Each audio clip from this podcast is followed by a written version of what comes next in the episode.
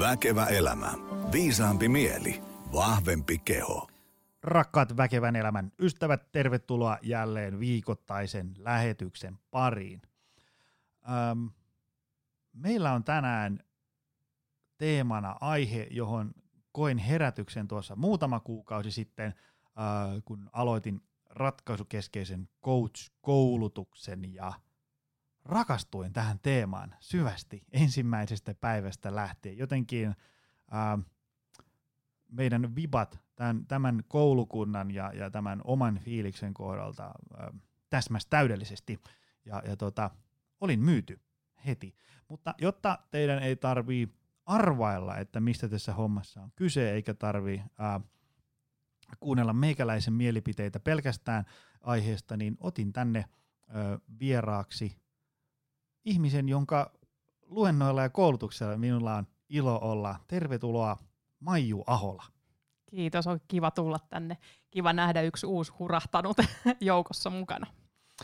Tämä on siis, äh, meillä on tänään teemana äh, tota, ratkaisukeskeinen lähestymistapa. Joo, joo. Puhutaan Se on- se on- lähestymistavasta. Korjaan, jos mulla menee termit ihan Korjaan, kor- ihan varmasti korjaan. Hei, tota, kerro lyhyesti, kuka oot, mitä teet, mistä oot tulossa ja, ja mihin menossa?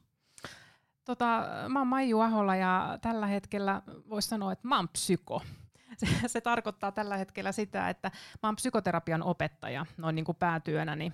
Mä johdan Lyhytterapiainstituutti nimistä yritystä ja me nimenomaan opetetaan tämmöistä ratkaisukeskeistä toimintatapaa. Ja nyt tietysti tämä psyko- ja terapiasanat on vähän kauhistuttavia, koska me tehdään paljon muutakin. Ja niin kuin sinunkin kohdalla, niin eh, ratkaisukeskeinen valmennus on yksi tämmöinen tämän työskentelytavan yksi semmoinen suuntaus. Et nyt kun me aletaan tässä sit selvitellä, että no mitä tämä nyt sitten tarkoittaa, niin avautuu se, että itse asiassa ratkaisu suuntautuneesti me voidaan lähestyä vaikka mitä asioita. Ja tämä on onneksi semmoinen, että ei tarvii olla psykoterapeutti voidakseen niin tehdä aika paljon omassa elämässään asioita. Ja tota, mä koulutan tällä hetkellä paitsi ammattilaisia, niin ihan tavallisia ihmisiä ongelmien ratkaisussa. Teen toki myös terapiatyötä, mutta tota, kirjoittaminen, kouluttaminen, asian eteenpäin vieminen ja niin kuin sekä Suomessa että ulkomailla on se tärkeä juttu. Onko tämä ratkaisukeskeisyys, niin tämä suuntaus uusi juttu maailmalla Suomessa? Ei se ole enää uusi juttu. Äh, 70-luvulla, 1970-luvulle siis mennään nyt jo, niin tota, silloin se rantautui Suomeen. Äh, Sitä ennen se oli jo tota, 1900-luvun alkuvuosista lähtien lähtenyt eteenpäin ihan tällaisista jutuista, että tämä ratkaisukeskeinen on vähän huono sana oikeastaan, kun ehkä voisi puhua enemmän edistyskeskeisestä. Koska jos mä sanon, että nyt me ollaan ratkaisukeskeisiä, niin se ei tarkoita sitä, että me rat- ratkaistaan tosta vaan joka ainut juttu. Mä en asiakkaiden asioita voi saman tien ratkaista. Mutta se tarkoittaa ehkä sitä, että mä oon kiinnostunut tietämään sen, että minkälaisia unelmia, minkälaisia tavoitteita heillä on, ja sitä kautta me etsitään semmoiset niin mahdollisimman hyvät ratkaisukeinot heidän tilanteeseensa. Minä en niitä tosta vaan hoida, me yhdessä hoidetaan niitä. Tota, mulla on tuossa pitkä lista ähm, Mm. ranskalaisia viivoja ja esimerkkejä, joita me lähdetään kohta purkamaan, mutta mistä tässä, niinku, miten tämä ratkaisukeskeisyys niinku eroaa muista koulukunnista ja tyylisuunnista ja, ja mikä siinä on niinku se the juttu, jotta ihmiset tietää, mistä me ollaan tänään puhumassa? Tämä on tosi itse asiassa hämmentävää. Puhutaan koulukunnista, puhutaan viitekehyksistä. Tämä on oikeastaan näkökulma. Tämä on näkökulma siihen, että miten me ratkaistaan esimerkiksi ongelmia. Nyt jos ajatellaan ihan niin kuin ongelmakeskeisesti. Että tota, ja ratkaisukeskeinen tapa ehkä voisi sanoa, että sen vastaparina on ongelmakeskeinen lähestymistapa, jolloin me ajatellaan, että me ei voida mitään hankalaa tilannetta selvittää, jos me ei tiedetä, että mistä se alun perin johtuu. Ja ratkaisukeskeisessä näkökulmassa me katsotaan asiaa nimenomaan erilaisesta näkökulmasta. Me lähdetään ratkaisemaan ongelmaa ihan eri reittiä, koska joskus voi olla, että me voidaan ratkaista ongelma ilman, että me tiedetään, mistä se alun perin johtuu. Tämä kuulostaa vähän intuition ja maalaisjärjen vastaiselta. Kyllä. Vaikka loppujen lopuksi tämä on nimenomaan maalaisjärkeä.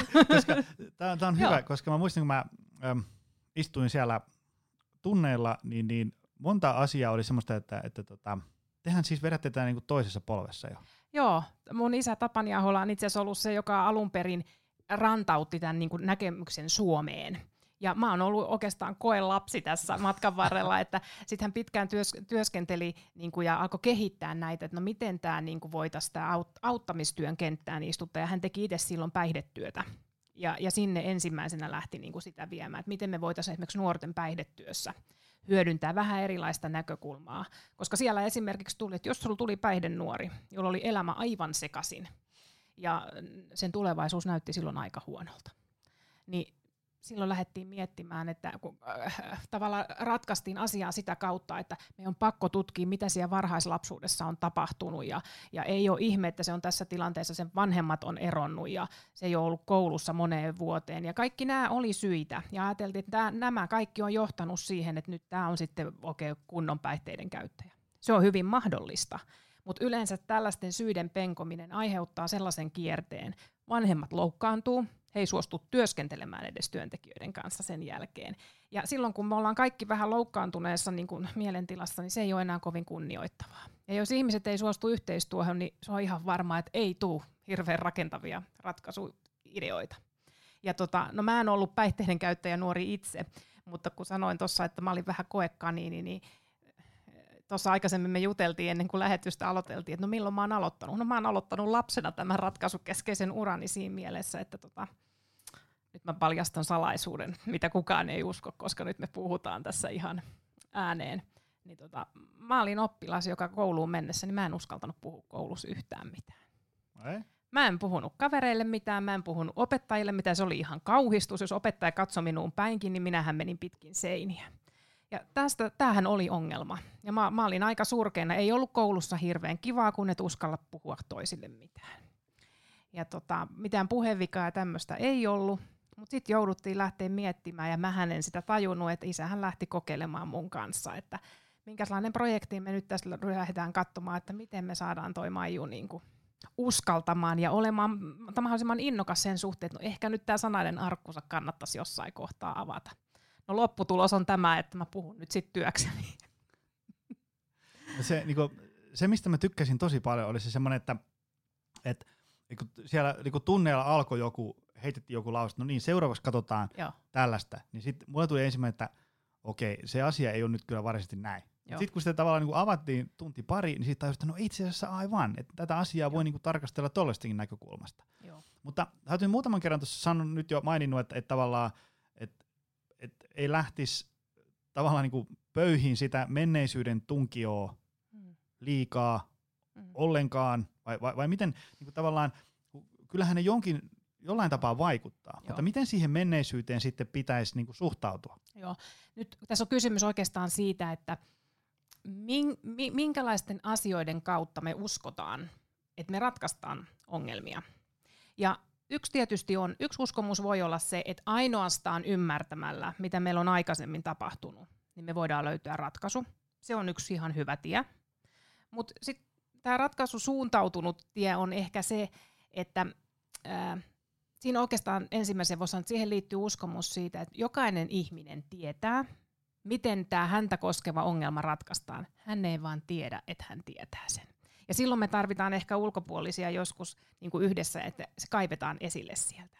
Ja silloin me lähdetään katsomaan, että okei, menneisyydestä huolimatta meillä on tällaisia tämmöisiä asioita, jotka puhuu sen puolesta, että me saadaan tämä hoidettua. Ja sitten me lähdetään, kysymys on siitä, että millaisiin kohtiin me kiinnitetään ihmisen elämässä huomiota. Kaikki tietää tämän yleisen sanoman. Se, mihin me kiinnitetään huomiota, se lisääntyy. Ihan samalla tavalla, jos me lisätään ystävällisiä sanoja sosiaalisessa ympäristössämme, niin hyvin todennäköistä on, että me saadaan ne takaisin. Se alkaa lisääntyä ja me aletaan huomaamaan myös muiden ihmisten puheissa yhä enemmän ja enemmän, että hei, toihan sanoi mulle aika kivasti. Ihan samalla tavalla kuin kääntäen me huomataan, että vitsi toi oli ilkeä, että miksi toi ei sanonut mulle huomenta. Niin sitten me aletaan itse asiassa näkeä, että puolet ihmisistä ei muuten sano sulle huomenta, mietipä sitä, mistä se johtuu. Ei ole hyvä fiilis sen jälkeen. Eli nyt me lähdetäänkin katsomaan, minkälaisiin asioihin huomiota kiinnittämällä me voitaisiin löytää semmoisia ratkaisun avaimia, jotka olisi juuri tälle ihmiselle sopivia. Ja se ei tarkoita sitä, että me voitaisiin niin kuitenkin unohtaa se, että meillä kaikilla on menneisyys. Ja ne asiat, mitkä meille on tapahtunut, elämässä sattuu kaikenlaista, niitä ei voi pois pyyhkiä. Niitä ei yleensä unohdakaan ennen kuin dementia iskee, että niitä joutuu kantamaan mukamaan, mukanaan. Kysymys on siitä, mitä me tehdään sillä repulla, joka meillä on jo. Toisin sanoen, voidaanko me tarkastella niitä menneitä kokemuksia sellaisina, että itse asiassa, jos mä en olisi tämmöisiä tämmöisiä juttuja kokenut, niin mulle ei olisi ehkä rahkeita nyt hoitaa tätä. Esimerkiksi jos mä oon asettanut nyt suureksi tavoitteeksi tässä loman jälkeen, on aina kesän jälkeen, meillä on puolet kansasta päättää, että nyt alkoi terve elämä. Että nyt tämä kesän kaljamaha pitää saada pois ja, ja nyt mä asetan tämmöisiä tavoitteita ja parannan ruokavalioni ja kaikki. Niin voi olla, että sitä päätöstäkään ei olisi kypsä tekemään, ellei olisi ennestään jo kaikenlaisia kokemuksia, missä olisi niinku huomannut, että no hei, hoidin mä tonkin projektin aikaisemmin, miksi en pystyisi hoitaa tämmöistäkin. Mutta kysymys on siitä, miten me tarkastellaan niitä tapahtuneita inhottaviakin juttuja. Että tuleeko niistä meille taakka tulevaisuutta ajatellen vai tuleeko niistä voimavaraa. Ja siinä ehkä tarvitaan joskus vähän joku auttamaan siihen lähelle, ja joka auttaa tarkastelemaan sitä menneisyyttä niin, että siitä tuleekin itse asiassa meille apukeino. Mainio. Siinä on temppu kuule sitten, että miten käännät. No siitä En- päästään muuten niin. seuraavaan kysymykseen. Miten se, mennään sitten, Mm. siirrytään vähän konkreettiin. Miten se niinku, ää, kun toi mitä sä Mm. just kerroit, kuulostaa, että no aivan, just Mm. näinhän se pitää tehdä.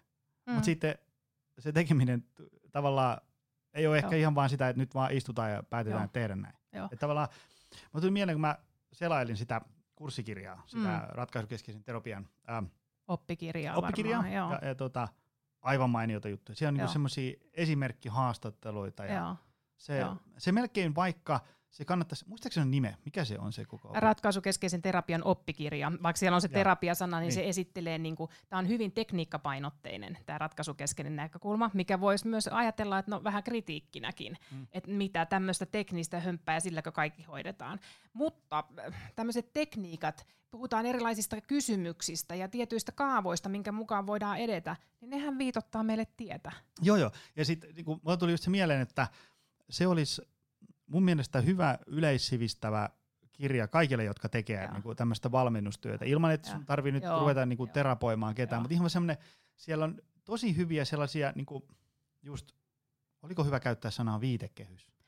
Se on vähän se on Niin. ammatillisempi. Voisi puhua, näkökulma. näkökulma. Joo. Tavallaan siis semmoisia, että kun usein voi joutua valmentajana semmoiseen tilanteeseen, että, että siihen penkkiin istuu tyyppi Mm. ja sitä alkaa kertoa ja sitä alkaa tiedätkö, niin kuin valmentajallakin kylmä hiki nousee, että nyt tässä on niin kuin tämä paketti niin levällä, että mitä mä tässä Joo. teen. Joo. Niin sitten tavallaan voisi muistella sen kirjan sivuja, että aivan Joo. hei, Joo. ö, nyt mä voisin aloittaa tämmöisestä kysymyksestä ja Joo. siitä sitten tämä hiljalleen Joo. lähtee eteenpäin. Joo. Ja jotenkin tuntuu välillä, että me unohdetaan se, mitä ihan lääkärit tekee ylipäätänsä. Että kun me mennään lääkärin vastaanotolle, jos me menen ortopedille, niin kyllähän se kysyy se, että no niin, miten mä voin auttaa tänään, että mikä vaivaa. Mm. Ja silloin mä sanon, että no kun tämä polvi nyt tätä ja mä en pysty enää juokseen. Ja mähän annan hänelle ikään kuin tilauksen silloin, että teet tälle jotain. Mm. No meidän pitäisi ihan, silloin kun puhutaan ei-lääketieteellisistä syistä, meidän pitäisi samalla tavalla selvittää, mihin tämä ihminen haluaa mennä. Eli se olisi varmaan ykkösasia. Eihän me voida niin kuin ohjata mihinkään suuntaan, jos me ei tiedetä oikeasti, mihin hän haluaa mennä. Klassikko esimerkki, tänne, niin kuin tämän avaa ehkä parhaiten se, että jos ajatellaan, että jos on joskus päässyt taksilla matkustamaan, niin kun me taksiin istutaan, niin ensimmäiseksi hän se kysyy sieltä, mihinkäs rouva ajetaan. Ja sitten mä sanon, että no ajappa vaikka lentokentälle. Ja sitten sit voi olla, että kun hänellä on päämäärä tiedossa, niin hän osaa täyttää mun toiveen. Sitten voi olla erilaisia reittejä. Sitten hän kysyy, että no haluuko rouva nopeinta reittiä vai mennäänkö maisemareittiä vai... Sitten sit voidaan varioida. Mutta tämä on ehkä tärkeä juttu, että me ei saada olettaa, että no tämä ihminen varmaan haluaa tehdä näin. Jos sulle tulee asiakas ja sanoo, että mä haluan nyt elämäntaparemontin, niin se on aika laaja käsite vielä. Eli mitä hänen päässään tarkoittaa elämänra- elämäntaparemontti ja mitä se tarkoittaa sulle ammattilaisena. Eli meidän pitääkin aika tarkkaan lähteä, että hän kuvailee meille. Ja ehkä hän kuvailee sen, että minkälainen on tilanne sitten, kun se asia on jo hoidettu. Eli millaista sä haluat, että sun elämä on kahden vuoden kuluttua, kun sä oot saanut tämän elämäntaparemontin todella hyvään käyntiin. Mistä päästään? Tämä on ikään kuin tämmöisen valmennusprosessin Kyllä. ensimmäinen steppi. Kyllä. Se on niin kuin se tavoitteen kirkastaminen? On, ja me ei oikeastaan olla vielä edes kunnon tavoitetta saanut, vaan luodaan ikään kuin, tehdään näkyväksi se, että minkälaista mä haluaisin, että mun hyvä elämä oli. Mehän tiedetään valmennuksessa, itsensä kehittämisessä, kaikessa, niin me ollaan aina kokonaisuus. Mm. Me ei voida vaan kehittää meidän liikunnallisia taitoja. Joo, voidaan kehittää itseämme paremmaksi juoksijaksi, mutta ehkä samaan aikaan pitää huolehtia myös, että me levätään tarpeeksi ja syödään oikein. Niin eh, jotenkin pitäisi ensin tehdä, että minkälainen on sun hyvä elämä. Sitten kun mun elämä on kaikilla osa-alueilla on tyydyttävää, niin minkälaista se on? Me saadaan ihmiseltä sellainen kuvaus, ja joskus hänet pitää mielikuvissa ehkä kuljettaa aika pitkällekin, jopa kymmenen vuoden päähän, kun mä elän elämäni parasta aikaa. Ja kun me saadaan se kuvaus, niin sit sieltä lähdetään hakemaan tarkempia tavoitteita, jolloin, että okei, tämä sun kuvailemasi hyvä elämä, tämä kuulostaa tosi hyvältä. Sä oot selvästi miettinyt tätä tosi paljon. Miten sä ajattelet, mikä osa-alue ainakin pitäisi nyt tapahtua sun elämässä, jotta kun se toteutuu, niin sä huomaat, että sä oot lähempänä tätä sun kuvaamaas hyvää elämää, minkä sä haluat kymmenen vuoden päästä olemaan. Ja sitten alkaa löytyä konkreettisimpia tavoitteita. Eli me tavallaan lähdetään isommasta unelmakuvasta nyt lähempiin tavoitteisiin, joita voi olla vaikka kuinka paljon. Koska sit konkreettiset pienet tavoitteethan on sit sellaisia, että meidän on helpompi niitä myös saavuttaa. Jos se on täysin vaan tämä yleinen hyvä elämä, niin ei me pystytä tarttua oikein mihinkään. Jostain se ensimmäinen askel on löydettävä. Mulle tuli tuosta mieleen, mä en tiedä monesko lähetys tämä jo on, missä me puhutaan vieraan kanssa tavoitteista Joo. ja tavoitteiden asettamisesta. Ähm, hyvin usein, kun tavallaan mä, mä postaan someen jostain, että hei, tämmöinen tavoite voi olla hyvä, tai ylipäätään käyttää sanaa tavoite, mm. niin, niin tota, usein ne, jotka pyytää mua puhua vaikka heidän yrityksiin tai, tai mä heittele ehdotuksia ihmisille jostain, ähm, että et asettaisi jotain tavoitteita, niin kyllä aina joku on sitä mieltä, että onko pakko olla niinku heti tuollaisia tavoitteita. Siitähän mm-hmm. tulee semmoista suoritusta ja, ja stressiä. Niin, niin tota, mikä on sun laaja-alainen näkemys niinku tavoitteista yleisesti? Tuo kuulostaa aika tutulta. Aika monessa paikassa mä itse törmään, kun menen esimerkiksi yrityksiin puhumaan työyhteisön kehittämisestä – niin sieltä saattaa no ensimmäisenä jo ne istuu siellä kädet puuskassa ja on aika tiukan näköisiä, takarivi erityisesti aina. Ja tota, sitten mä pyrin aina, mä menen, mä menen aina vähän etukäteen jutskaamaan ja, ja kyselee, että no hei, millä fiiliksellä nyt olette täällä taas lauantai-iltana koulutuspäivässä. Ja taas meidän pitää varmaan jotain tavoitteita laittaa ja he kiristelee hampaitaan. Se on ihan totta, tavoitesana on vielä sellainen, että se asettaa meille paineita. Ja, ja tavallaan, että tämä on vähimmäismäärä, mihin pitää pystyä. Ja sen takia usein me käytetään hirveän paljon enemmän tavoitteen rinnalla sanaa muutostoive. Miten mä toivoisin, että asiat olisi? Ja nyt tässä tulee aika iso ero, mikä on ratkaisukeskeiselle lähestymistavalle hyvin tyypillistä. Kun me asetetaan tavoitteita, niin ne ei ole pois jostakin. Eli hyvä tavoite ei ole semmoinen, että en enää juo muuten kaljaa joka päivä. Se ei ole hyvä tavoite. Vaan nyt meidän pitää miettiä, ja tämä on vaikeampi juttu tässä koko jutussa, mitä tulee tilalle – kun mä en enää ota olutta joka ilta työpäivän jälkeen, mitä mä teen sen sijaan? Eli tavoite on aina kohti jotakin. Tästä tulee tämä ratkaisukeskeisen näkökulman niin kuin iso juttu. Tämä on edistyskeskeinen, tämä on aina kohti jotakin, ei pois jostakin. Ja tämä on yksi vaikeampi juttu, ja kääntää ongelma sitä vastaavaksi tavoitteeksi. Kun se tavoite on saatu nimettyä hyvin ja hyvien kriteereiden mukaisesti, sitten se alkaa pelittää kyllä. Jossain ähm, se taitaa olla mun ratkaisukeskeisen coach-koulutuksen muistiinpaneen ensimmäinen lause, on, on, on, minkä mä kirjoitin sinne talteen, oli sellainen, että, että niin kuin, muutosta ei tapahdu ennen kuin ihminen näkee sen lopputuloksen arvon itselleen. Joku, joku, joku tällaisen lauseen mä kirjoitin. Mutta tavallaan, tavallaan niin sitä, että et, et niin kuin, jos tavallaan, että et siihen penkkiin istuutuisi nyt niinku pariskunta, mm. ja, ja tota, siitä niinku toinen puolisko on tosi innoissaan aloittaa elämäntaparemontin, mm. ja toinen on siinä penkissä siksi, kun toi käski. Niin, niin se tavallaan ennuste sille toiselle, no. että sillä tapahtuu elämäntapamuutos, niin e, on aika pieni. Oh. Että tavallaan ähm, mitä ikinä uutta haluaiskaan saavuttaa, niin ennen kuin lähtee niin kuin sykkiin sitä kohti, voisi olla paikallaan istua alas ja miettiä, että, että tässä nyt tulee olemaan vaikka, jos nyt ajatellaan tämmöinen perustavanlaatuinen Mm. elämäntaparemontti Mm. vaikka kuusi kuukautta, Mm. niin, niin se tulee viemään aika paljon aikaa, Kyllä. siihen menee vähän rahaa, Mm. joutuu välillä tekemään ikäviäkin asioita, mm. joutuu laittaa, menee aikaisemmin nukkuu ja, ja, ja herää aikaisemmin ja niin edespäin, tekee niin kuin vaikeita asioita. Tämä, Joo. tämä ei tule olemaan niin kuin tosi tosi kivaa alusta loppuun. Mm. Niin silloin olisi tosi tärkeää, että sä ymmärtäisit, mitä siellä maalissa sitten odottaa, ja se olisi sulle kirkkaana mielessä silloinkin, kun ei ihan niin hirveästi huvita. Joo, ja tässä tulee nimenomaan vielä mukaan toi, mistä sanoit, että sä oot kirjoittanut muistiinpanoihin tälleen, kyllä. Se itsellearvo ja sitten oikeastaan sekin, että se muutosta, sitä myönteistä muutosta ei itse asiassa ole olemassa ennen kuin ympäristö huomaa sen. Mitä toi tarkoittaa? No nyt esimerkiksi sinäkin sä, sä tuut tota, kesälomalta, nyt jos mä en puhukaan myönteisestä muutoksesta, nyt sä tuut työpaikalle takaisin pitkän kesäloman jälkeen ja joku sanoo, sä oot tainnut viesty terassilla aika hyvin. Ai, ai miten niin muka? No on tainnut tota mahaa vähän kertyä kesän aikana. Eli kun ympäristö huomasi, että ai sulla on tapahtunut tämmöinen muutos, muutos, silloin siitä tulee todellinen.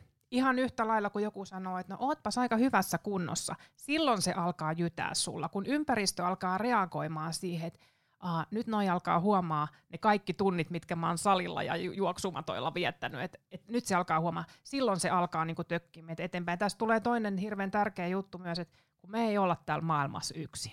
Meillä kaikilla on ihmisiä ympärillä. Ja tämä, mihin viittasit, että jos pariskunta tulee ja toinen ihan intopiukassa haluaa alkaa nyt tekemään aika iso elämäntaparemontti, toista ei voisi vähempää kiinnostaa. Mä tulin armosta mukaan tai pakotettuna yleensä.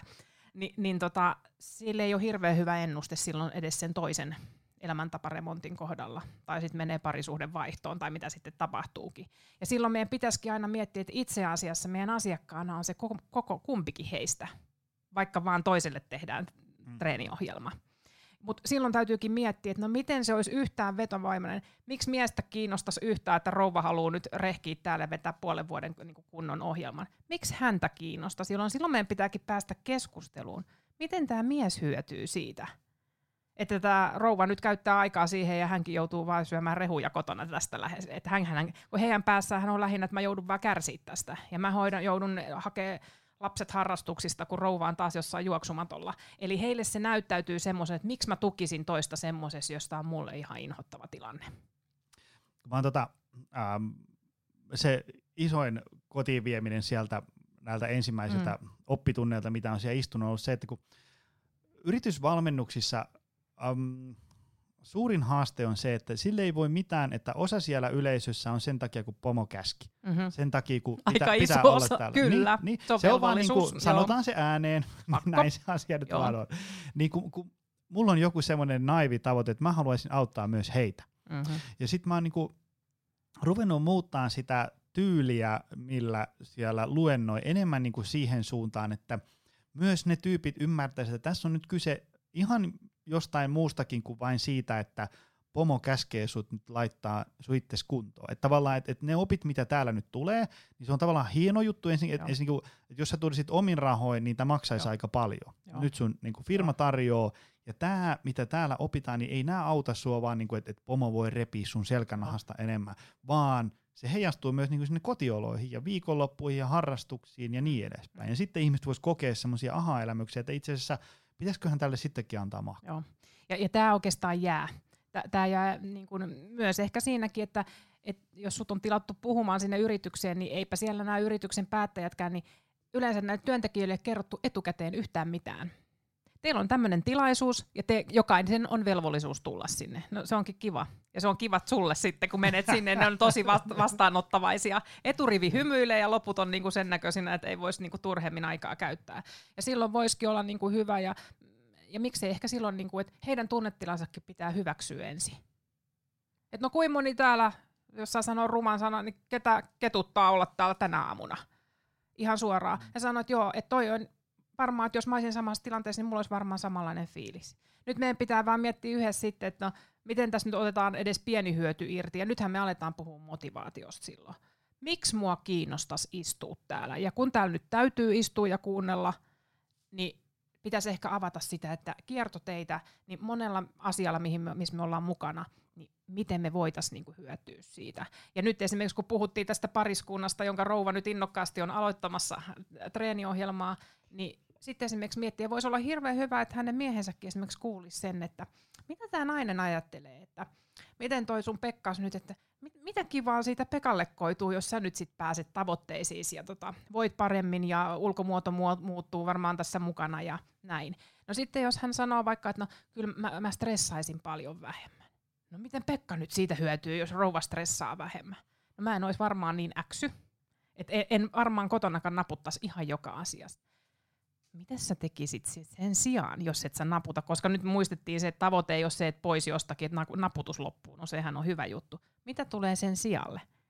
No me vaikka juteltaisiin ihan kivasti jostain asioista, ja mä jaksasin lähteä illalla vaikka, että no lähdetäänkö yhdessä kusettaa toi koira, ja mitä ei ole tapahtunut 15 vuoteen, ja, ja aletaan avaamaan sitä, niin kuin, että no miten tämä voisi olla hyödyllistä myös tälle mun ympärillä oleville ihmisille, lapsille, miten koira hyötyy siitä ja, ja kaikkea, mitä se niin kuin eri elämän osa-alueella tuo hyvää tullessaan. Ja sehän aina ulottuu myös meidän ympärillä oleviin ihmisiin, jolloin yhtäkkiä he alkaa huomaa, että no itse asiassa tämähän on aika hyvä diili, jos rouva mm-hmm. rupeaa tällaiseen, jolloin silloin me saadaan hän rouvalle myös tukijoukot mukaan, joka kasvattaa taas mahdollisuutta sille, että ihan oikeasti tämä projekti saadaan hoidettua ja hienosti.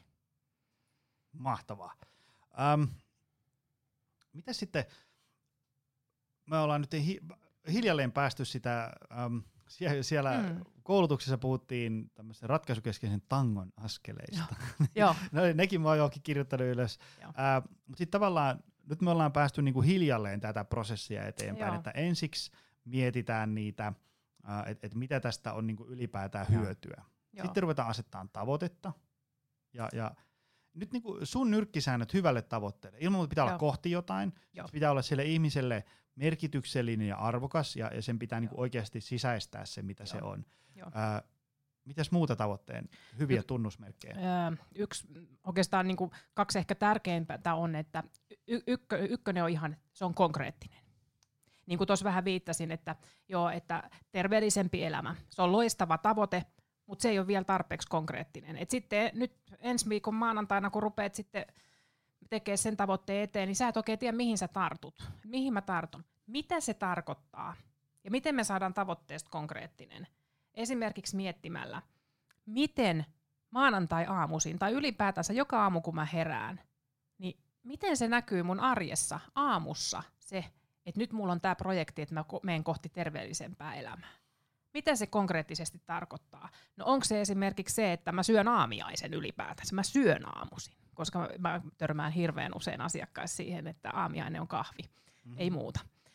Ja tota, se on konkreettinen. Okei, olisiko ensimmäinen konkreettinen tavoite se, ryhdyn syömään aamiaista. Vaikka ei aina niin maistuskaan, niin mä syön jotain aamuisin. Se on, sen pitää olla konkreettinen, koska muuten sä et oikeastaan, ensinnäkin sitä ei voi mitata.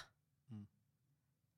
Mut se, on, se on hyvä, että sä tuot nämä esiin, niin. koska, koska tota, äh, nyt kun me aletaan puhua niinku tavoitteista niin. ja konkreettisesta Joo. ja siis tämmöistä, niin kuin, että se on niin käsin kosket selkeää, että, mitä niin. tehdään. Niin. Ja, ja sitten, Eli onko se mitattava? Semmoinen niin. on hyvä tavoite. Ja sitten kun sä käytät vielä mitattavaa termiä, niin nyt alkaa sitten kylmä hiki nousee monella, että nyt nämä menee niin. sellaiseksi suorittamiseksi, että ei mitään Aivan. järkeä. Mutta Mut, kuitenkin mä oon sitä itse koittanut sille selittää, että, että jos se, että alanpa tässä syksyn mittaan liikkumaan, Mm-hmm. Jos, se, jos, se sais, jos se saa sut oikeasti liikkeelle, niin mm. so be it. Mutta mä, mä sanon, että jos sä otat kymmenen ihmistä, ää, jotka ei nyt liiku mm. yhtään, ja ne heittää tiskiin, että joo, täytyypä tässä syksyn mittaan katsoa jotain liikuntahommaa, joo. niin yhdeksän ja puoli niistä kymmenestä ei kyllä liiku ei. loppusyksystä enää, koska se, se, on liian, se on ajatuksena mahtava, mutta se on liian semmoinen niinku ympäripyöreä, Tavallaan, se on liian abstrakti. Niin, tavallaan, että kun se niin maanantai-aamuna kello soi seitsemän, ja sitten pitää ruveta miettimään, että miten tällä viikolla liikutaan. Niin jos se on semmoinen, että no, liikutaan nyt tässä jotain Joo. juttuja, niin se, se ei, niin kuin, jos se toimisi, niin mä ehdottomasti Joo. käyttäisin sitä, mutta kun se ei toimi. Meihin aikuisiin pätee oikeastaan ihan sama juttu kuin lapsiinkin, että, että jos lapselle sanot, että koulusta tulee huono palaute, sanot, että tämä riehuu tunneilla, ja, se, ja sitten lapselle sanotaan kotona, vanhemmat ottaa vakavaan puhuttelua ja sanoo, että kuule sun täytyy olla rauhallisempi siellä tunneilla. Lapsi ei välttämättä tiedä, mitä häneltä odotetaan. Eli mitä hänen nyt pitää sitten tehdä? Sen sijaan, jos konkreettisesti sanottaisiin, kun tunti alkaa ja ennen, jos opettaja ei toisin sano, sä istut omalla paikalla ja se peppu ei nouse siitä ennen kuin lupa annetaan. Se on konkreettinen ohje. Ja silloin se mitattavuus tarkoittaa, että no istuitko vai etkö istunut. Mm, mm. Ja nyt sitten, kun puhuttiin hyvän tavoitteen kriteereistä, niin tämä konkreettisuus on yksi. Toinen on se, että onko se oikein kokonen. Ja useimmiten me ihmiset, totta kai, kun me unelmoidaan tietystä lopputuloksesta, me asetetaan aivan valtavia tavoitteita. Se on hyvä asia, mutta mä ainakin huomaan, että silloin kun mä oon niin ohjaavana tai valmentavana tekijänä siinä, niin mä joudun aina ikään kuin pienentää sitä vielä. Eli aluksi varsinkin jopa naurettavan pieniä tavoitteita. Niin kun puhuttiin esimerkiksi tästä, että kun ruvetaan aamiaista syömään, niin se ensimmäinen tavoite on, että okei, maanantaisin, maanantai-aamuisin mä syön aamiaisen. Muut aamut voi mennä päin prinkkalaa edelleen, mutta maanantai, siitä lähetään. Yleensä käy niin, että ihmiset sit ylittää senkin odotuksen, mutta tästä lähetään.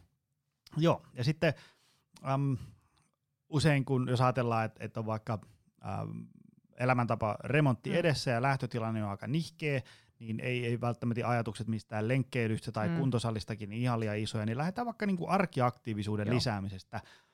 Niin siihenkin me ollaan otettu silleen, että kun, jos ihmisillä on vaikka älypuhelin, niin, niin mm. siellä on joku askelmittari mukana, se, se takataskun, tai sitten hankkii jonkun älyrannekkeen, ja otetaan joku semmoinen selkeä, että, että nyt niin kuin tähdätään siihen, että tulee tämän mittarin mukaan 8000 askelta päivässä. Mm. Ja se on ollut varsinkin sen jälkeen, kun ihminen on ymmärtänyt, mikä sen arkiaktiivisuuden mm. arvo on, mitä kaikkea hyvää siitä alkaa seuraa. Et kun sä Joo. liikut vaikka edes puoli tuntia päivässä, niin se parantaa sun unenlaatua ja, ja, ja suolisto toimii ja peruskunto paranee ja niin edespäin.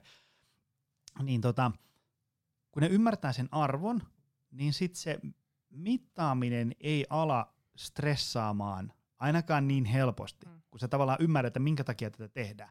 Ja sitten se on semmoinen selkeä, että kun sä katot siinä niin kuin 18.30 askelmittari, se näyttää 6300, mm-hmm. niin sä tiedät, että käydäänpäs nyt vetään tuosta vielä muutama kortteli ympäri, että päästään sinne 8000. Se on niin kuin, se, se saattaa kuulostaa stressaavalta, mutta kun sille antaa mahkun ja avoimin mielin kokeilee, niin kyllä ihmiset on niin kuin tajunnut sen, että tämä ikään kuin helpottaa tätä tekemistä, että mun ei tarvi sitten niin sunnuntai miettiä, että no mikäs mun arkiliikunnan määrä nyt tällä viikolla oli vaan kun se, se tavallaan, ja sitten, sitten kun nähdään, että no nyt niitä askeleita ei tule lisää, no mitäs me voidaan miettiä, pitäisikö aina mennä portaita ja voisiko mennä vaikka äh, kävelen töihin ja takaisin niin edespäin. Laitteistahan kovasti nykyään, nyt kun me ollaan vielä, kun me ollaan, eletään laitteiden keskellä, niin nythän alkaa tulla aina vastaiskuja, että miksi näitä pitää olla. Mutta mitä esimerkiksi nämä rannekkeet tekee, niin nehän perustuu siihen, että ne on palautevälineitä ne antaa väli, ne paitsi että ne antaa sulle informaatio, mikä voi olla aika kiinnostavaakin, varsinkin kun siellä alkaa tapahtua mm. asioita, niin äh, kun ajatellaan, että miten ihminen oppii tai ohjaa toimintaansa, me tehdään se aina palautteen kautta. Me saadaan joko kiel- korjaavaa palautetta, mitä vanhasti me kutsutaan negatiiviseksi palautteeksi. Me ei käytetä sitä nimitystä. Negatiivinen palautehan tarkoittaa korjaavaa palautetta älä nyt, mit, miten sä imuroit noin hirvittävän huonosti, että nyt mä joudun ottaa nämä nurkat uudestaan. Sehän on, no voisi sanoa, että taas tuli muijalta negatiivinen palaute tästä mun imuroinnista. Mutta kysymys on sitten, se on korjaava palaute, se on vaan väärin sanottu. Sehän sisältää aina sen, että hei, mitä sun pitäisi tehdä sen sijaan, otappa nurkat tarkemmin ensi kerralla. Tai sitten me saadaan ihan oikeasti vahvistava palaute, minkä esimerkiksi mittari voi sanoa. Saat, te olette yhdessä asiakkaan kanssa säästänyt 8000 askelta, tavoite sitten sä huomaat illalla 8500. No se on jo ihan juhlan paikka. Se mittari antaa sulle palautteen, se on erittäin vahvistava, että mä oon vetänyt tämän ylikin, se on ihan hihkumisen paikka, koska aina ei valmentaja tai tukihenkilö voi olla paikalla, jolloin silloin nämä laitteet auttaa myös sit. Palaute ohjaa meidän toimintaa aina. Ehkä se on siinä, että ää, tietysti palautettahan voi antaa niin kuin monella tavalla. Kyllä. Ja, ja tota, mutta sitten niin kauan kuin sen antaa tämmöinen niin mittari, niin sehän on aika tämmöinen niin objektiivinen on. ilmoitus, että tilanne Joo. oli näin. Niin nämä mittarit on erilaiset, ne on, niin kuin, ne on niin kuin sanottu, ne on mahtava renki, mutta huono isäntä. Et jos mm-hmm. vaikka niin kuin InBody kehonkostumusmittauslaitteen tai, tai, tai vaan lukemasta tai, tai älyrannekkeen lukemasta tulee sulle semmoinen niin ihmisarvomittari, niin sitten ollaan vähän väärällä tiellä. Mutta jos siihen pystyy niin suhtautumaan sille, että no hei, tänään mä tein tällaisia asioita – ja nyt tuli ö, 5200 askelta. Niin sitten jos se, sen sijaan, että sen ottaa sanoa, että nyt minä epäonnistuin mm. ihmisenä, Mm. niin, niin ei niin, vaan että siihen pystyisi, että no, no nyt tehtiin näin ja nyt kävi näin. Se niin kuin uteliaasti miettiä, että no mitäs huomenna voisi tehdä toisin, jotta ää, päästä sinne 8000 askeleeseen esimerkiksi. Ja se on aina niin, että huomenna peli uusi. Ja, ja tämä oikeastaan liittyy siihenkin, että meidän pitäisi aina, kun me projekteja suunnitellaan ja asetetaan itsellemme näitä muutostoiveita tai tavoitteita, mitä nimeä nyt halutaan käyttää, niin meidän pitäisi aina etukäteen varautua myös siihen, että takaiskuja tulee. Ei mene kuin Drömsössä, harvemmin menee. Mutta oikeastaan, miten me niin kun tämmöisessä ratkaisusuuntautuneessa näkökulmassa työskennellään tämän asian kanssa, niin takaiskut on hyvä juttu, koska ne kuuluu oppimisprosessiin. Me opitaan niistä aina. Ja meidän pitää niin kuin alun perin jo alkaa ajatella ja jopa ennakoida ne. Et ennen kuin me ollaan edes pudottu kuoppaan, niin me mietitään etukäteen, mitä mahdollisia takaiskuja tässä todennäköisesti tulee. No sit siellä esimerkiksi on, no sit, sit mä menin, mä olin kaverin häissä viikonloppuna ja oli muuten aika loistavat bileet, ja mut sen seurauksena mun kuntoprojektiin nyt meni lösähti ja ja, ja tapahtui näin. Ja sitten mä olin kipeä seuraavalla viikolla vielä, että sitten sit mä pystynyt palaa tähän liikuntasuunnitelmaan. Ja, ja, Mutta me etukäteen, että okei, tämmöinen voi käydä. Ja sitten mietitään etukäteen, mitkä on toimenpiteet. Eli nyt kävi näin, mitä mä teen sitten? Eli me tehdään suunnitelma etukäteen, koska se kuuluu prosessiin ja siksi me voidaan valmistautua siihen. No sitten siellä on kohta yksi. Soitan valmentajalle ja sitten sit me jopa mietitään etukäteen, miten sen valmentajan pitää sanoa silloin antaako se hirveän ryöpytyksen ja raippa heiluu vai sanooko se, mitä sen kuuluu sanoa. Ja asiakas sanoo senkin. Mitä mä haluan, että se valmentaja sanoo? Sanooko se mulle, että ei mitään, tämä oli tämmöinen, tai sanooko se, että huomaat sä, nyt kävi tämä, mitä ennakoitiin. No mitä sun listas lukee, mitä sä teet? Eli sit vaan korjataan tilanne. Ja silloin me myös pystytään kohtaamaan ne paljon paremmin, kun me tiedetään etukäteen, että hei, nyt se muuten tuli. Tämä, mitä me ennakoitiin. Se on normaali osa niin kuin oppimista. Se on, kuvaa hyvin, että kun me ollaan jokainen pyörällä opiskeltu ajamaan, niin eipä se kaatumatta onnistu. Eli me, ja me kaikki tiedetään se. Pari kertaa kellahdetaan ennen kuin se homma pysyy tasapainossa. Eli tämä on ihan normaali oppimista kaikki.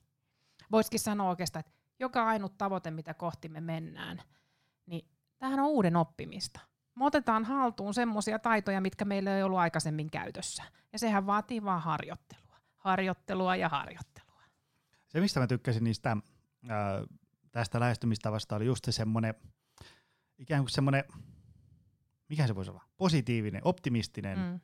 mutta samaan aikaan kuitenkin semmoinen niin kuin inhimillisen realistinen lähestymistapa. Joo. Siis silleen, että meillä on nyt lähtötilanne, sitten meillä on tavoitteet ja nyt lähdetään sykkiin tonne ja, ja, ja tota, ollaan niinku silleen, niinku, tavallaan niinku kiinnostuneita siitä prosessista. Ja, ja hyväksytään se, että tämä ei hyvin todennäköisesti tuu meneen, vaikka se tavoite olisi aika pienikin, niin se ei tuu meneen ihan niin kuin me suunniteltiin. Ja sitten meillä on ne suunnitelma B, C, D, E ja F.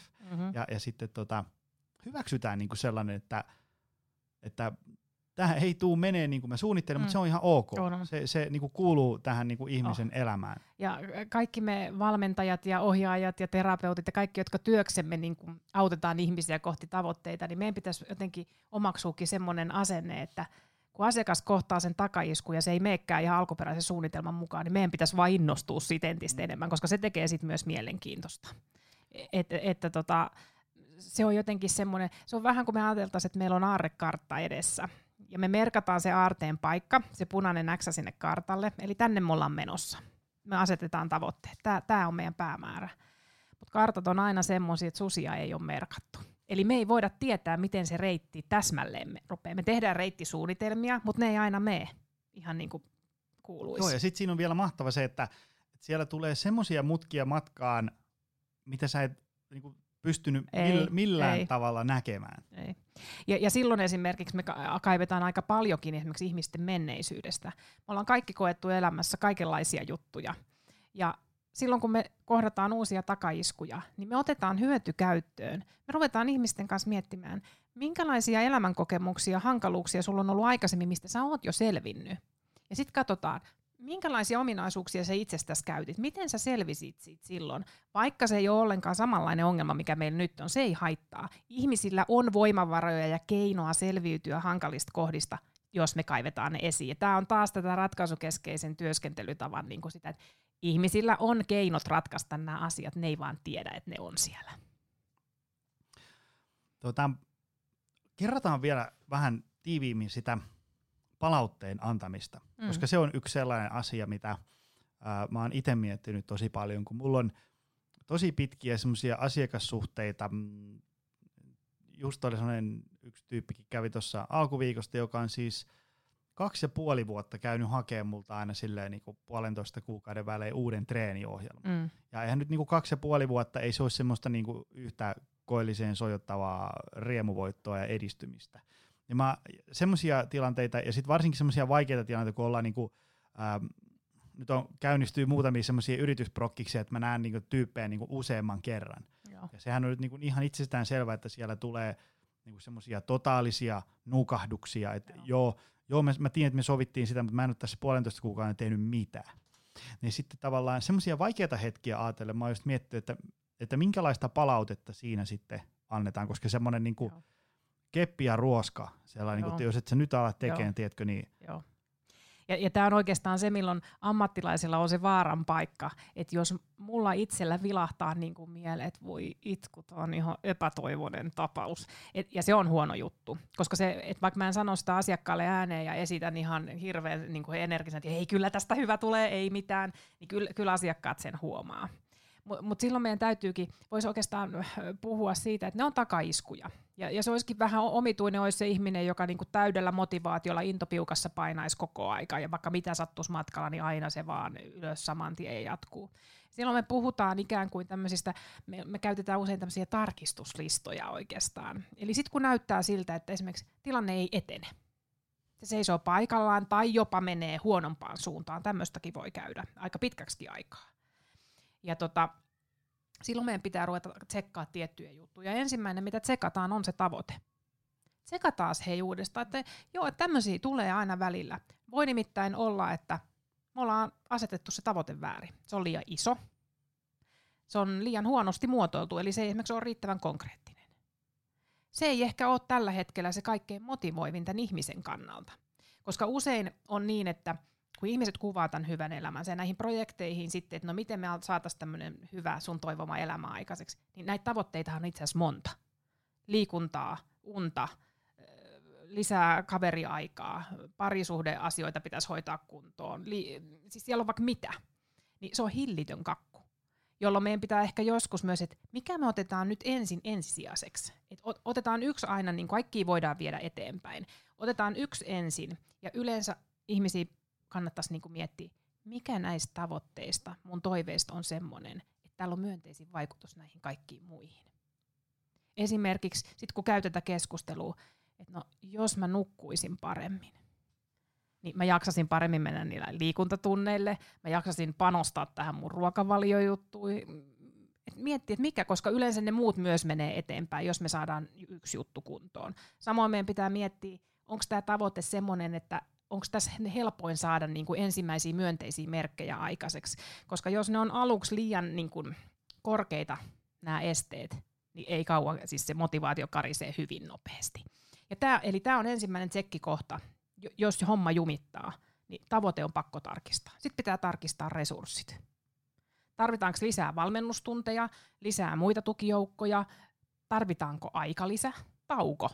Et oliko tämä nyt, tarkennetaanko jotain, yksi herra sanoi joskus, että kun he mietti yrityksessä, kun homma ei, niin kuin heille ei niin kuin idean kukka nyt kukkinut eikä tullut uusia hienoja suunnitelmia, niin sitten yksi ehdotti, me tarvitaan lisää konjakkia. Ja sitten ne alkoi neuvottelemaan siitä, että, miten, että silläkö se nyt hoituisi. Eli mitä resursseja me tarvitaan lisää? Voimavaroja, muita resursseja, ympäristöltä enemmän tukea. Eli tsekataan sekin. Ja sitten joskus me vaihdetaan tavoitteet. Jätetään tämä lepää, me lähdettiin ihan väärästä päästä se on armollista näille ihmisille. Et mäkin usein saatan, silloin kun mä oon kehittäjän tai valmentajan roolissa, mä sanon, että mä saatan ottaa puolet omaa piikkiini. Mä sanon, että mä en ehkä huomannut siinä kohtaa, että mun olisi pitänyt tajua tuossa sanoa, että pitäisikö meidän sittenkin lähteä täältä.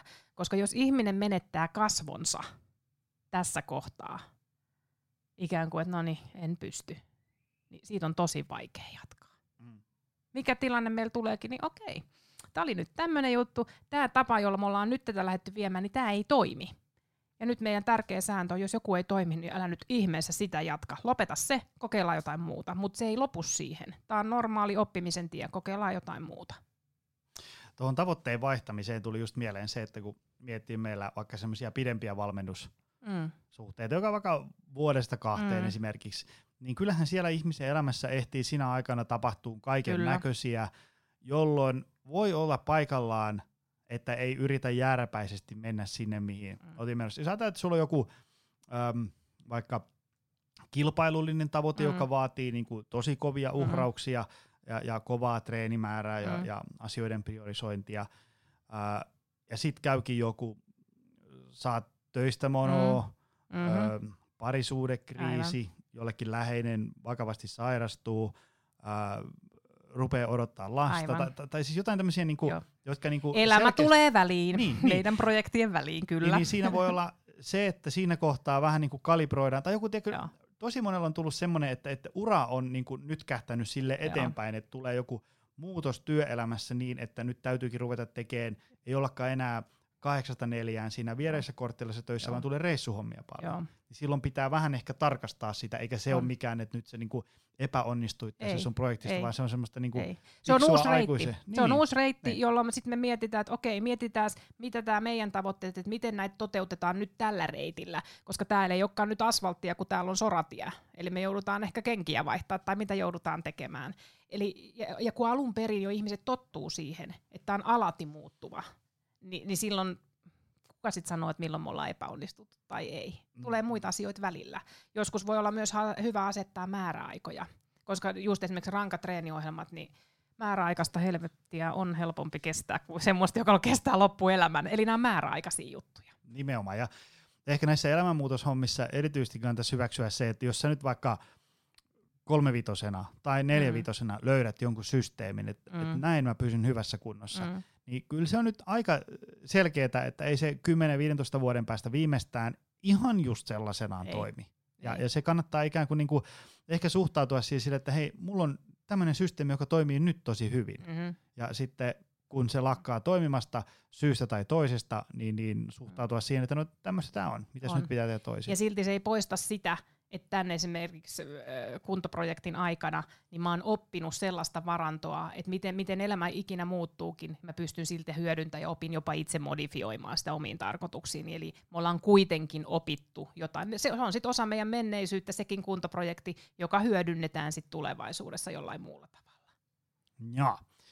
No otetaan sitten, mitkä on sun vastaukset tämmöisiin niin kuin, ähm, klassisia hyvinvointiprojektien ongelmia? Eli nyt joku tyyppi tulee siihen, ja, ja sitten meillä on ollut prokkis vähän käynnissä, ja sitten on vähän nuukahtanut se homma, Joo. ja sitten tota, äh, kalibroidaan niinku uudestaan, että no hei, tiedätkö, pitäisikö tehdä tämmöisiä tämmöisiä juttuja. Ja sitten sieltä tulee se vanha kunno, joo kyllä, mutta tiedätkö, ei mulla ole aikaa. Mm-hmm. Niin mitä sitten? Mitä, mitä sä lähtisit tämmöistä argumenttia no. purkamaan? No mä oon varmaan vähän kettumainen siinä kohtaa, koska mä saatan kyllä heittää ensimmäisen, että niin, mutta jos olisi aikaa, niin mitä sä tekisit? Usein on, tää on vähän sama kuin ihmiset esimerkiksi sanoo, että en mä tiedä, en tiedä. Hirveän usein, että mitä tahansa sä puristat kysymyksen, niin no en mä nyt oikein osaa sanoa, en mä tiedä, sä et saa niinku mitään. Ja he ei välttämättä oikeasti tiedä. Ja silloin pitää ehkä ensin todetakin, että no, tämä ei olekaan helppo kysymys. Et mietitään tätä hetken aikaa tai palataan tähän kohta. Koska nyt täytyy muistaa aina sekin, että ihmiset kuulee ne kysymykset ensimmäistä kertaa, tai sä asetat heille tämmöiset, että hei, tämä vaatisi nyt tämän verran, että tätä lähdettäisiin kokeilemaan. Niin pitäisi aina muistaa, että annetaan heille myös vähän prosessointiaikaa mulla olisi tämmöinen idea, ja sitten mä ehdotan sen, mä sanon, että palataan tähän ensi kerralla. Ja mietin vähän, että kun tämä vaatii ajankäyttöä, että olisiko se mahdollista puristaa tässä välissä. Eli antaa myös, niin kuin, että hei, me palataan tähän ensi kerralla, ikään kuin varota vähän etukäteen, että nyt tämmöinen tulee. Koska se ei ole ihan helppoa, että kun sit hän kuulee sen ensimmäistä kertaa ja sitten pitäisi kymmenessä sekunnissa sanoa, että joo, totta kai, että kyllähän tämä hoituu. Eli myös se, että, että miten se olisi helpompi vastaanottaa. Joo, ja sitten jos miettii sitä tilannetta, jos toinen – ikään kuin on erittäin turhautunut tai kiehuu jo valmiiksi, Joo. niin ei siinä ole välttämättä kaikkein luovimmassa tilassa ja silleen vastaanottavaisin. Tämä on, aika, tämä on aika tärkeä pointti, että meidän pitäisi aina, että kohtaa ihminen siellä, missä hän on juuri nyt. Se oli hyvin sanottu. Koska sehän tarkoittaa sitä, että sinä otat asiakkaan vastaan intoa puhkua, että no niin ja nyt tulee ja kaikki kansiot valmiina ja nyt se tulee. Ja se tulee silloin just ollut ihan jumalaton työpäivä, se tulee tänne, kun silloin on sovittu tapaaminen. Eli ensin, että hei, millä fiiliksillä sä tänään? Ne usein käytetään esimerkiksi työskentelyssä asteikkoja. Asteikkokysymykset on semmoiset, ne on hirvittävän monikäyttöisiä. Ne tulee alun perin näistä lääkärien käyttämistä kivun arvioinnin asteikoista.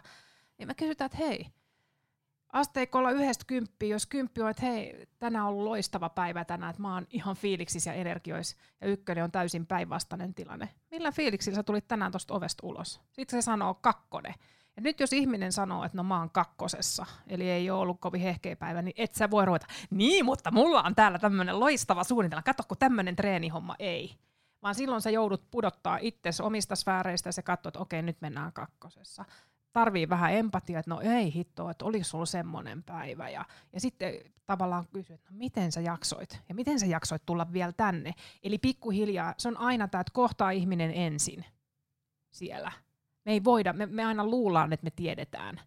Että no on, se on nyt maksanut tästä se tulee tänne malvennukseen, niin totta kai se on innoissa. Ei välttämättä mm. ole. Eli mennään aina tsekkaamaan ensin se.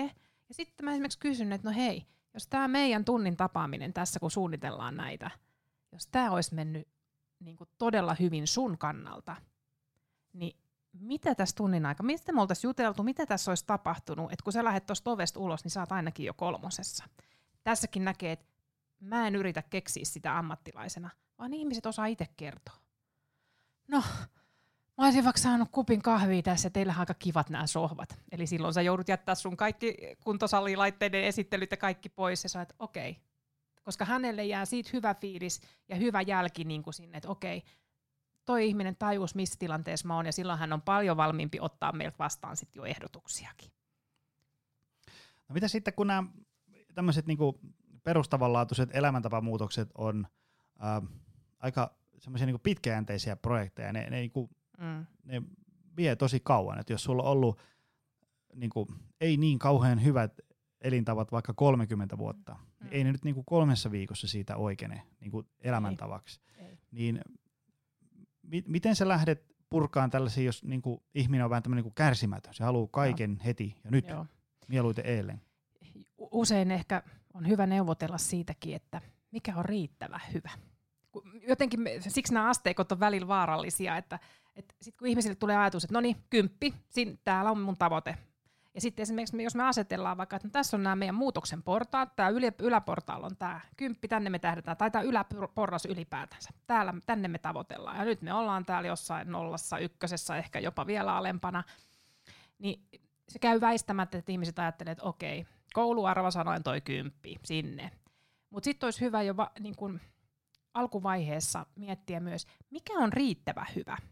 Et se ei ole ehkä ihan se ultimaattinen, että tämä, mutta missä mä olisin aika tyytyväinen. Sittenhän voi esimerkiksi pudottaa, aika usein ihmiset sanoo, että no kasi. Se on vähän niin kuin mulle yksi asiakas kerran sanoi, että, että, että tota, kuule, kuvitteletko oikeasti, että koko ajan voi olla ultimaattisen rakastunut? Että ei, ei voi olla, että ei se, kuule, vaikka olisi kuin ihana tyyppi vieressä, niin aina ei olla kympissä, että kai sä sen tajuut. Mä sanoin, se oli kova koulu mulle. Mä sanoin, että okei, no mikä olisi semmoinen riittävä hyvä rakastumisen tila? No kasi. Eli myös asetetaan tämmöisiä tavoitteita. Ja sitten välillä on kyllä hyvä jotenkin, että kun varsinkin pitkissä projekteissa, niin olisiko hyvä tehdä välitavoitteita? Ja niitä pitää kyllä juhliikki. Ihan kuin olisi se itse lopullinen tavoite saavutettu. Pitkät matkat on semmoiset, miten se pysyy se tsemppi yllä. Niin olisiko joskus hyvä suunnitella vähän, että sit kun sä oot tässä vitoskohdassa, miten sä, palkitseminen on ehkä vähän huono sana, miten sä juhlistat sitä, että sä sait, ketä sä kutsut illalliselle ja syötte pupuruokaa, tai mitä se sitten onkin, millä tavalla, kelle sä kerrot siitä, ne on hirveän tärkeää, että se olisi aina sosiaalinen juttu. Että no se on kiva, jos palkitsee itsensä menemällä kasvohoitoon tai jotain, mutta se olisi hirveän paljon parempi, että se meidän sosiaalinen ympäristö taas, sille ilmoitettaisiin, että hei, mä oon muuten tässä tilanteessa. Koska ei sieltä tule palautetta, jos ne ei tiedä, mitä sä puuhaat. Mm. Niin nämä olisi myös hirveät matkan varrella, että tämä ei ole vaan se yksi ultimaattinen tavoite, vaan tässä matkan varrella voi olla paljon. Voi olla, että ihmiset pitäisi muutenkin tehdä välitsekkejä. Ne voi ihan hyvin sanoa, mä oon itse asiassa aika tyytyväinen nyt tähän ja sitten se matka jääkin siihen. Ja sitten katsotaan vaan, että no minkälaisia elämäeväät mä sain jatkoa varten tästä matkasta. Hienoa. No mitä sitten tämmöinen? On, on se semmoinen aikarajoite, että ei, mm-hmm. ei, ei. Mutta sitten on semmoinen äm, semmoinen vielä syheröisempi, syheröisempi sotku kuin, että joo joo, mutta ei tässä mun arjessa ole mahdollista. Mm-hmm. Siis ajatella silleen, että, että sovitaan, sovitaan, mä en ota nyt tässä kohtaa kantaa, että onko se arki oikeasti sellaista mm. vai onko vain semmoinen tunne. Mm. Aivan. Jos ihminen sanoo, että jos ruvetaan puhua, että, että nyt täytyisi tai, tai olisi hyvä saada arkeen tämmöisiä, tämmöisiä, tämmöisiä asioita, niin sitten mm. tämä homma lähtee tästä oikeaan suuntaan. Mm. Ja sitten tulee, että joo, kyllä, tiedän, mutta tiedätkö, ei tässä mun arjessa. Joo. Mitä, mitä sä teet siihen? Ja, ja siinä onkin siis pahintahan, mitä voi tehdä, on ikään kuin, että no ei voi olla niin. siis sehän on niin loukkaavaa, että hän ei ikinä suostu sen jälkeen yhtään mihinkään. Et, koska silloin siitä tulee, että kuule, sä et voi tietää, millaista mun duuni on. Toisin niin sanoen, älä tule mulle sanoa. Ei, ei niin. saa niinku mitätöidä sitä toisen ihmisen ei, tunnetta siitä. Ei. Ja, ja silloin, ikään kuin, silloin aika usein mennään just siihen, että et, no kerro vähän tarkemmin, että mitä kaikkea sun, koska ihmisillä on hirvittävä tarve tulla kuulluksi. Ollaan me mitä mieltä tahansa siitä, että sit kun he kertoo ja itse jyllää päässä, että no aijaa, tiedätkö kuinka paljon mä kuulet teen, että eihän toi ole mitään. Se ei auta mitään hän kokee tällä hetkellä, että hänelle se on todella kuormittavaa, eikä siellä ole aikaa. No kerro vähän, ensin teetä ja sympatiaa niin sanotusti. Ihmiset tarvii sen. Koska muuten ennen kuin he on saanut niin kuin sen ulos koneistostaan, niin he ei ole valmiit ottaa mitään vastaan. Ja sitten lähdetään miettimään sitä, että miten sä oot tähän asti, toihan on vaatinut hirvittävästi, miten sä oot saanut terveytes kestämään tähän asti jolloin he alkaakin, että no mä aina välillä puristan jonkun sunnuntailenkin, tai kai se, kyllä se koira on pakko viedä ulos. Ja okei, no miten sä oot saanut, eli sieltä löytyy todisteet kuitenkin, että he on kuitenkin niin kuin löytänyt sen ajan jostain. Ja, toinen on tietysti se, että silloin tämän ihmisen motivaatiota ei ole rakennettu. Se tavoite, jota tässä nyt ollaan niin kuin jumppaamassa, niin se ei ole tarpeeksi vetovoimainen, koska jos se olisi, niin ei tulisi perusteita, että mulla ei ole aikaa. Ja sitten täytyy muistaa myös, että ihmiset pelkää epäonnistumista. Se on parempi sanoa etukäteen, että no kuule, kun ei mulla ole aikaa, koska se on hyvä syy sitten sanoa, että mähän sanoin sulle etukäteen, siksi tämä ei ole nyt edennyt, koska mulla ei ollut aikaa. Eli tämä on taas, että säilyykö mulla kasvot siinä, että hei mä oon kuitenkin ihan hyvä treenaaja, mutta. Eli tässä jotenkin se motivaatio on oikeastaan se, minkä kanssa me joudutaan tekemään koko ajan töitä. Ja nyt tässä työskentelyssä se tarkoittaa sitä, että meidän täytyy tehdä ihmiselle näkyväksi se, että miksi tämä tavoite on mulle vetovoimainen, ei mun valmentajalle, koska usein, tai työnantajalle, vaan miksi taisi mulle. Miksi mua kiinnostaisi ottaa tämä työpaikan uusi hemmetin tietojärjestelmä käyttöön? Koska jos et sä näe, että tästä ei ole mitään muuta hyötyä kuin tälle yritykselle, ei mulle työntekijänä. Se on pakko avata, mitä, miten tämä hyödyttäisi mua. Mik, no, nykypäivän kirosana. Meillä on tulossa organisaatiomuutos ei ole työntekijät, että jippi ihanaa, tätähän me ollaan just odotettukin, nämä on ihan kauhuissaan. Ja, ja silloin pitäisi käydä ikään kuin läpi se, että no miten, miten te voitte hyötyä, miten tämä helpottaa teidän työtä. Eli sen pitää olla vetovoimainen. Ja toinen puoli motivaatiosta, mikä unohdetaan, miten ihmiset näkis itsensä, että tämä tavoite on semmoinen, että mun on mahdollista tämä ylipäätänsä saavuttaa. Eli kokeeko he itsensä kuinka kompetenteiksi, jolloin meidän on pakko etukäteen katsoa esimerkiksi heidän voimavarojaan yksi mun äh, luentomuistiinpanoista mm. sieltä on se, että, että pitäisi tehdä sille ihmiselle mahdottomasta vaikeaa. Mm-hmm. Ja sitten mun oli ensiksi, että mitä toi lause Joo. tarkoittaa. Mutta sitä puhuttiin, se oli, että, että jos, jos joku asia on näyttäytynyt ihmiselle aikaisemmin mahdottomalta, Joo. Ja siihen tulee semmoisella kulmalla, että no ei, tämä on ihan helppo. Mm. Ei se kuulosta niinku uskottavalta, ei. vaan pitäisi saada niinku pikkusen valo kajastaan siellä tunnelipäässä, että itse asiassa tämä äh, sulle aikaisemmin mahdoton asia on mahdollinen, mutta ei kyllä mm. kauhean helppo, ei. mutta kun mm. vedetään työrukkaset kouraan, niin kyllä sinne päästään. Nimenomaan, että kun tässä jotenkin, se on joskus ehkä ollut sellainen väärä käsityskin, että kun tämä ratkaisukeskeinen sana on vähän huono siinä, että joo, na, sormia napsautetaan ja ratkaisu tulee. Tämä ei ole semmoista yltiöpositiivista, vaan tämä on itse asiassa aika niinku realiteetit peliin että mahdotonta tämä ei ole, mutta kyllä tämä vaikeaa voi olla, mutta, mutta että se tehdään kuitenkin mahdolliseksi. Että näistä asioista huolimatta, että vaikka meidän lähtötilanne on nyt heikko ja sulla on tiuk- niukasti aikaresurssia, niin nämä asiat puhuu siitä huolimatta sen puolesta, että tämä hoidetaan tämä homma. Eli ihmiset tarvii ikään me tarvitaan se pönkittäminen ja se olisi hirveän hyvä, että se löydettäisiin heistä itsestään jo olemassa olevista luonteenpiirteistä, voimavaroista, resursseista. Resursseihin kuuluu siis myös muut ihmiset parasta näissä haastatteluissa on se, että mä pääsen itseäni viisaammilta ihmisiltä kysymään heidän mielipidettä ää, näihin kysymyksiin, jotka mua askarruttaa aina omassa valmennuksessa. Niin, ja, ja, ja, nyt, ja nyt jos sä vedät Miinaa mun ohjelmaa, niin sitten menee mun piikkiin vielä. Sekin on tässä. sulle, että mä sanoin just niin. niin. Viimeinen kohta. Joo. Ää, kun ihmiset aina välillä sanoo, että, että tota, joo, joo mä, mä yritin, mutta tiedätkö, kun mulla käy aina näin. Joo. Tai sitten siitä se toinen versio, että en mä, tossa, en mä niinku tohon pysty, kun mä oon tämmöinen ihminen. Semmoinen tavallaan niinku, se on niinku osa heitä, Joo. se totaalinen epäonnistuminen aina ja kaikessa. Ja Joo. sitten niinku vierestä sen näkee, että no, joo se voi olla pirun vaikeaa ja aikaisemmin on mennyt niin ja näin, mutta ei se tilanne ihan Joo. nyt noin ole. Mutta kun se ihminen Joo. on niinku sata varma, että ei pysty, koska Mm. mä oon tämmöinen ihminen. Joo. Ja silloin meidän pitäisi jotenkin päästä siihen keskusteluun, että hei, tämä takaisku, mi- mitä tässä nyt todistettiin, niin tämä on uusi kamala. Se ei liity vanhaan kamalaan mitenkään. Jokainen Kyllä. takaisku on aina uusi kamala. Ja koska me liitetään aina, että no niin, tässä nähtiin taas. En, en pärjännyt taaskaan tuossa tentissä, koska mä jännitin. Mä oon aina jännittänyt näitä tenttejä nyt, ja sitten ihmiset tekee nopean, nopean tulkinnan siitä, miten heidän tulevaisuus tulee muodostumaan, koska tilanne on tämä. Ei ole ennenkään selvinnyt, niin näinhän tämä tulee jatkumaan. Ja he päätyy sillan alle lopulta. Ja tota, tämä on jotenkin semmoinen, niin kuin, tarkoitan tällä uudella kamalalla sitä, että, että näitä tulee ja tulee jatkossakin. Elämä on tällaista. Että itse asiassa vanhat kamalat meitä auttaa vaan selviytymään seuraavista. Ja, ja ne pitää jotenkin vaan palastella. Ja sitten jopa mietit, vaikka he sanoo, että niin, kato, tässä nyt näit, taas mulla kävi näin. Tämä taas, aina, ei koskaan. Nämä on jatkumoja ihmisten päässä. Varsinkin epäonnistumiset, meillä on tämmöinen valikoiva muisti. Niin jotenkin meidän pitää, niin kuin, me puhutaan poikkeuksista silloin. Mutta mikä tässä kamalas oli erilaista kuin edellisessä? Koska joka kerta, kun me esimerkiksi sössitään treeniohjelmalla, jätetään se huomiotta, jätetään kaikki, niin se ei ole samanlainen kuin se edellinen vastaava tilanne. Niissä on aina pieniä eroja. Ja, mutta ihmiset ei niin kuin päässään huomaa, sitten kun alkaa tarkastella, no joo, mulla kesti tämä yhden päivän vähemmän tämä notkahdus.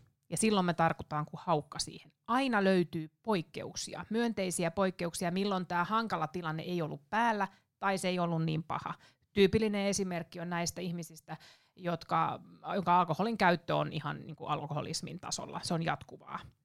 Ja sitten kun puhutaan retkahduksista, eli sitten he on pääasiassa selvinä, vesi selvinä, mutta sitten tulee retkahduksia, niin silloin meidän pitäisi katsoa, miten tämä retkahdus, joka nyt tapahtui, on erilainen kuin se edellinen, koska niissä on aina eroja, ja ne on myönteisiä eroja silloin. Y- yksi asiakas sanoi, että joo, no nyt vedin vaan olutta, en vedä nyt kirkasta viinaa. Se oli se ero. Milloin mä olisin voinut ajatella, että voi, niin kuin, että, mutta se oli aika iso juttu. Eli se oli se pieni poikkeus, mitä lähdettiin vahvistaa. Okei, hän, oletko kokenut nyt tämmöistä reittiä, että sä rupeat miedontaa näitä aineita? Se voi olla yksi reitti. Hei, kiitos Kiitos. tästä koko tunnin mäjäyksestä. Tämä oli mainio setti. Mä tiesin, että tästä tulee hyvä, mutta tämähän oli ihan 5 kautta 5. Joo, nyt Tästä- lähdet kokeilemaan näitä ja sitten mä saan palautetta, että kuin kävi. Postilaatikko on viikon päästä tukossa, kun Joo. vihaset kuulijat on koittanut Joo. työkaluja. Ei, Joo. kyllä mä, mä itse allekirjoitan nämä setit. Hyvä juttu. Siitä lähdetään. Tota, mistä ihmiset voi seurata sun, teidän juttuja? Tota, Lyhytterapiainstituutilla on tietysti omat nettisivut, me puuhataan kaikenlaista. Mikä ne on? Ää, LTI. LTI, eli lauritaavetti-iivari.fi. Toinen semmoinen hyödyllinen linkki on, Suomessa on olemassa semmoinen kuin Ratkes ry, joka on tämmöinen ratkaisu- ja voimavarakeskeisten niin kuin toimijoiden yhdistys. Ja he järjestää myös kaikenlaisia tota, tilaisuuksia ja infojuttuja. Ja sitten tietysti, jos videoiden maku haluaa, niin tota, kollegani Ben Furman, jonka kanssa on kovasti tehnyt töitä, niin tota, hänen YouTube-videokanavaltaan löytyy. Me ollaan tehty näistä esimerkiksi näistä perustekniikoista. Me viittasin tuossa esimerkiksi asteikkokysymyksiin, niin me ollaan näistä juteltu ja niiden käytöstä. Et jos haluaa, nämä on nimittäin ihan suoraan omaan elämään kokeiltavissa. Et nyt jokainen käy katsomassa asteikkokysymysvideon tai kuuntelee tämän äänitteen vielä toisen kerran tarkkaa ja alkaa kokeilla sitten kotona parisuhteessa, niin kyllä katsotaan mitä tapahtuu. Jännitys tiivistyy. kuinka käy. Mutta hei, kiitos miljoonasti, että tulit tänne vieraaksi. Tämä oli erittäin antoisa setti ja mä odotan kuumeisesti seuraavaa valmennuspäivää No et taas. tiedä mihin joudut. Kiitoksia. Ja kiitos sulle, Rakas ystävä, että jaksoit tänne maalin saakka. Nähdään taas ensi viikolla uudestaan. Moi! Tutustu lisää aiheeseen optimalperformance.fi ja opcenteri.fi.